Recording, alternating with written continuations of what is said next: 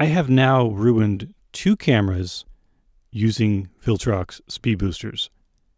To give the details is important here because I need to say what cameras and what lenses and what happened to be fair to tell the story accurately. To start out with this, I just have to say, kind of lament here, I really love the concept of using a speed booster for micro four thirds cameras. You can take, like, for example, a 50 millimeter 1.8, very inexpensive, and there's a lot of these available from Nikon especially, and you can turn that into a 35 f1.2. And the cost of these Viltrox speed boosters is really good. For the Nikon mount, which is the all-manual version, it's about like $79, something around there. And then the Canon mount version, which I made a video about, and then later I had a problem, electronic problem, with my GX85. And so I had to stop recommending the Canon mount. It's about $220, something like that. But both of these are so much less expensive than the Metabones versions that I just, it's like, to get into using a speed booster was so affordable. Now there's a third brand that I'm not sure what to do about yet, but it's Pixco. And Pixco is a company that is probably smaller than Viltrox. Well, we know they're probably smaller because Viltrox now makes lenses and they're starting to do really good job in the lens market. But as far as price, Pixco is sometimes even less than Viltrox. Now, Pixco, just as a warning here, Pixco has some focal reducers that don't always focus to infinity. And it's like, what do you mean always? Well, I say, I'm just not going to go into too much detail until I do more testing on this one. But for example, the Canon FD focal reducer speed booster from Pixco did not close focuses, but it does not focus to infinity on the Canon FDN 51.4. However, on the 51.8, FDN 51.8, it focuses better. Now, I'm not going to say it focuses to infinity perfectly because I still have to test that more. But I'll just say this. They're taking risks by putting an adapter out there, whatever specification it is, whether it's closer or further away as far as the flange distance from the sensor. It's a risk because some people are going to buy it and use a lens that's not compatible with it. And then they're just going to think the whole brand is bad, or maybe just that one is bad. You really have to test it for each lens. But it's just showing that the focal reducer market, it's a really interesting thing. The big brand, which we all know probably is Metabones, and their focal reducers are around $600. So the reason I haven't been recommending those, I'm not saying I don't recommend them, but the reason I haven't purchased them and tested the Metabones, I do have one. I bought it for about $200 used because it has a scratch on it. And I didn't know that when I bought it, but I bought it used. And my first clue into the fact that the back of a speed booster could get scratched was that. However, I didn't have a story. I didn't have a knowledge of exactly how it happened. So I don't know if, well, let me tell you what happened to my Nikon mount Viltrox focal reducer, and you'll hear the scariness about scratching. As I said, the Canon mount I stopped using a while back because of the problems, and I have a YouTube short about this. I have a notes in my video, my longer video, which say, hey, update, I no longer use this adapter, so be careful. And then since that time, I've had people leave comments, and I have had people, thank you very much, by the way, if you were one of the people who left a comment saying, what if you factory reset the Panasonic GX85? Maybe that'll fix the electronic problem. I've tried that, and it's not really fixing the problem, but I still can use it in manual focus. The only issue is I'm still having problems changing shutter speed. So the dial that changes the shutter speed doesn't work. I mean, it's erratic. So that's kind of a problem. Now you might say, well, you're supposed to stay, the 180 degree shutter rule, you're supposed to say, just double the frame rate anyway. Well, when I'm doing lens testing, if you read some of my articles about that, I don't use filters to start out with. I use the shutter speed to adjust the exposure when outdoors so that I can see exactly what the lens is doing. And then, of course, I'm starting to test filters now because I know you got to use a filter outside, but it's a different set of settings because, you know, filters do affect the whole light scattering and how the light goes through the lens before it hits the sensor, which is really neat as well as challenging. But let's go back to the Nikon mount now because I've already told the story of the Canon mount. If you haven't heard the story, you can read my conversations and notes on my YouTube short about it, or maybe I'll give a summary at some point in this episode too. So the Nikon mount, I thought the Nikon mount was going to work because there are no electronic contacts. And so I started recommending that and telling people, if you don't need autofocus, which is not that good on the cameras I'm using anyway, because these are pre-Panasonic phase detect cameras, I was just telling people, you know, buy the Nikon mount. Viltrox Speedbooster. Well, what happened?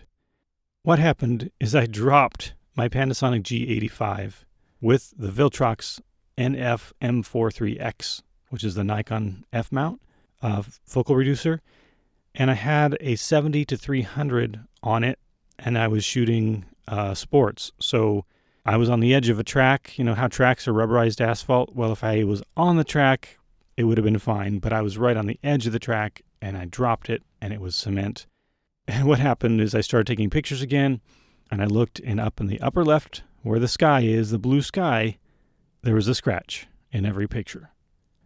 So, of course, because everything is upside down and backwards on the sensor, I took the lens off, and I looked, and sure enough, on the lower right corner, which is the opposite of where you'll see it in the pictures, there was a scratch. So then, what happened? Well, the laws of physics, I guess, would say that when you drop something, depending on how high, and it's just I was standing up, so I dropped this from my hands down to the ground, 4-something feet, I should say, and the inertia and impact resulted in the sensor moving.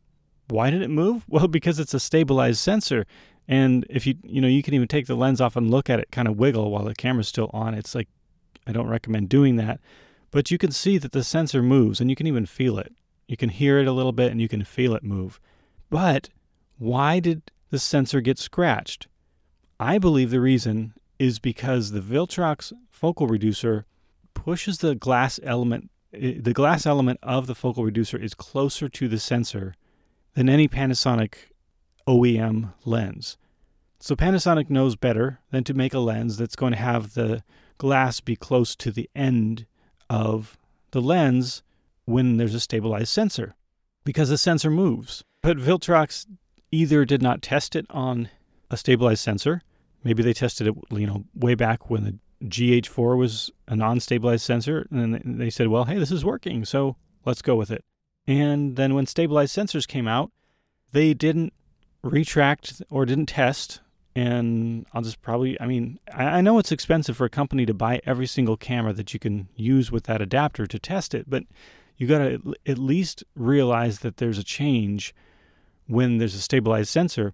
And the reason I say you could do that is because Metabones did. Metabones said, and I know it's complicated, but they have a chart. With each of their adapters, they'll show you what cameras are compatible with and not compatible with.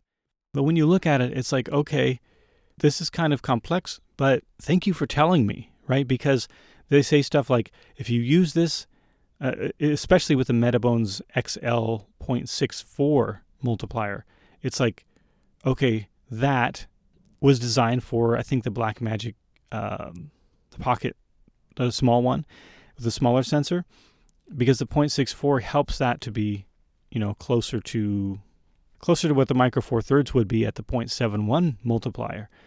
So if you think about it, it was safe to use with those cameras, but then you take that off and there's only certain Micro Four Thirds cameras that could use that. So the Blackmagic had a Micro Four Thirds mount, but the sensor was smaller. So what happened is the Metabones company decided to make a list and a chart and showing which camera bodies you could and could not use things with. So I found out I could use the Metabones 0.64, which by the way was the one I had purchased for $200 that was scratched. And I could use that on my GH4. I could not use it on the G7. I could use it on the GX85, but I could not use it on the G85. So they knew that it was protruding into the lens mount more than a regular OEM lens, and so they decided to warn people about it. Not so with the other company I mentioned, and they're kind of learning. And I really still appreciate the fact that they made a speed booster for a good price. However, their electronics in the Canon mount ruined my camera. And I know a lot of people say, well, I've had one, I've had it for a couple of years, and it hasn't ruined my camera yet. I think they should say yet. Sometimes they just say, it hasn't ruined my camera. And I say, well, this one I had that was really used a lot. It was older, and so there could have been some, I don't know what the issue was, but it was also, let me tell you what lens it was that I was using with the Canon mount focal reducer that ruined my GX85. It was an old Sigma 17-50 2.8 EX. So that is an old lens, and when it focuses, it makes a lot of noise. Zzz, zzz, zzz. It's that type of, it's an old lens. And so perhaps the power requirements were greater, something like that, where it just didn't get enough power from the camera and it would cut out, or I don't know. But it was so bad that when I was using it, I started getting these lines across the screen. They kind of looked like focus peaking lines. And then it would freeze. And I'd be like, well, I can't do anything. I can't turn it off even. And so I decided to, what did I do? I took the battery out eventually. And then I took off the speed booster after the battery was out. And I put on a regular lens and put the battery back in and turned it on. I was like, wow, that was scary. And then a little while later, the camera froze again. But it had done that like flickering thing more. And then I'm trying to remember the sequence. I had put the speed booster back on, used it again, thought it was just a temporary thing. Well, then the files were getting corrupted as well as having it glitch. And so it's like, okay, this is not usable. Well, then I just decided that it was that speed booster causing the problem. And so I made a YouTube short. And then it happened with a Panasonic 12-60 kit lens. So not even the focal reducer from Viltrox wasn't even on the camera. And I started getting glitches.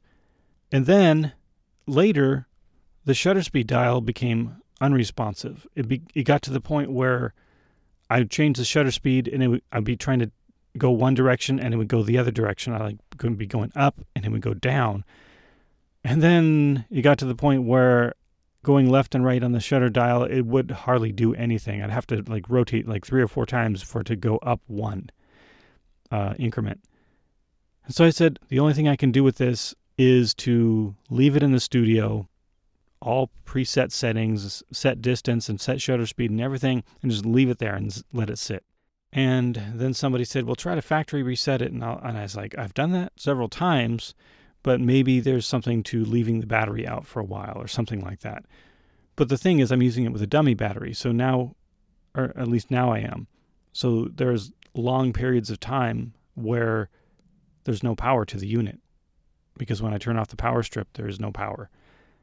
So I can't say, well, I can say that I don't recommend using the Viltrox Canon EF M2 Mark II, I think it is. And I now have to say, unfortunately, I don't recommend the Nikon mount. I always rattled this off so quickly, but it's the Nikon NF M43X. That's the Nikon F mount Viltrox to Micro Four Thirds, or Nikon F to Micro Four Thirds speed booster. I'm just going to have to say I no longer recommend that either, because of the risk of ruining your camera if you drop the camera.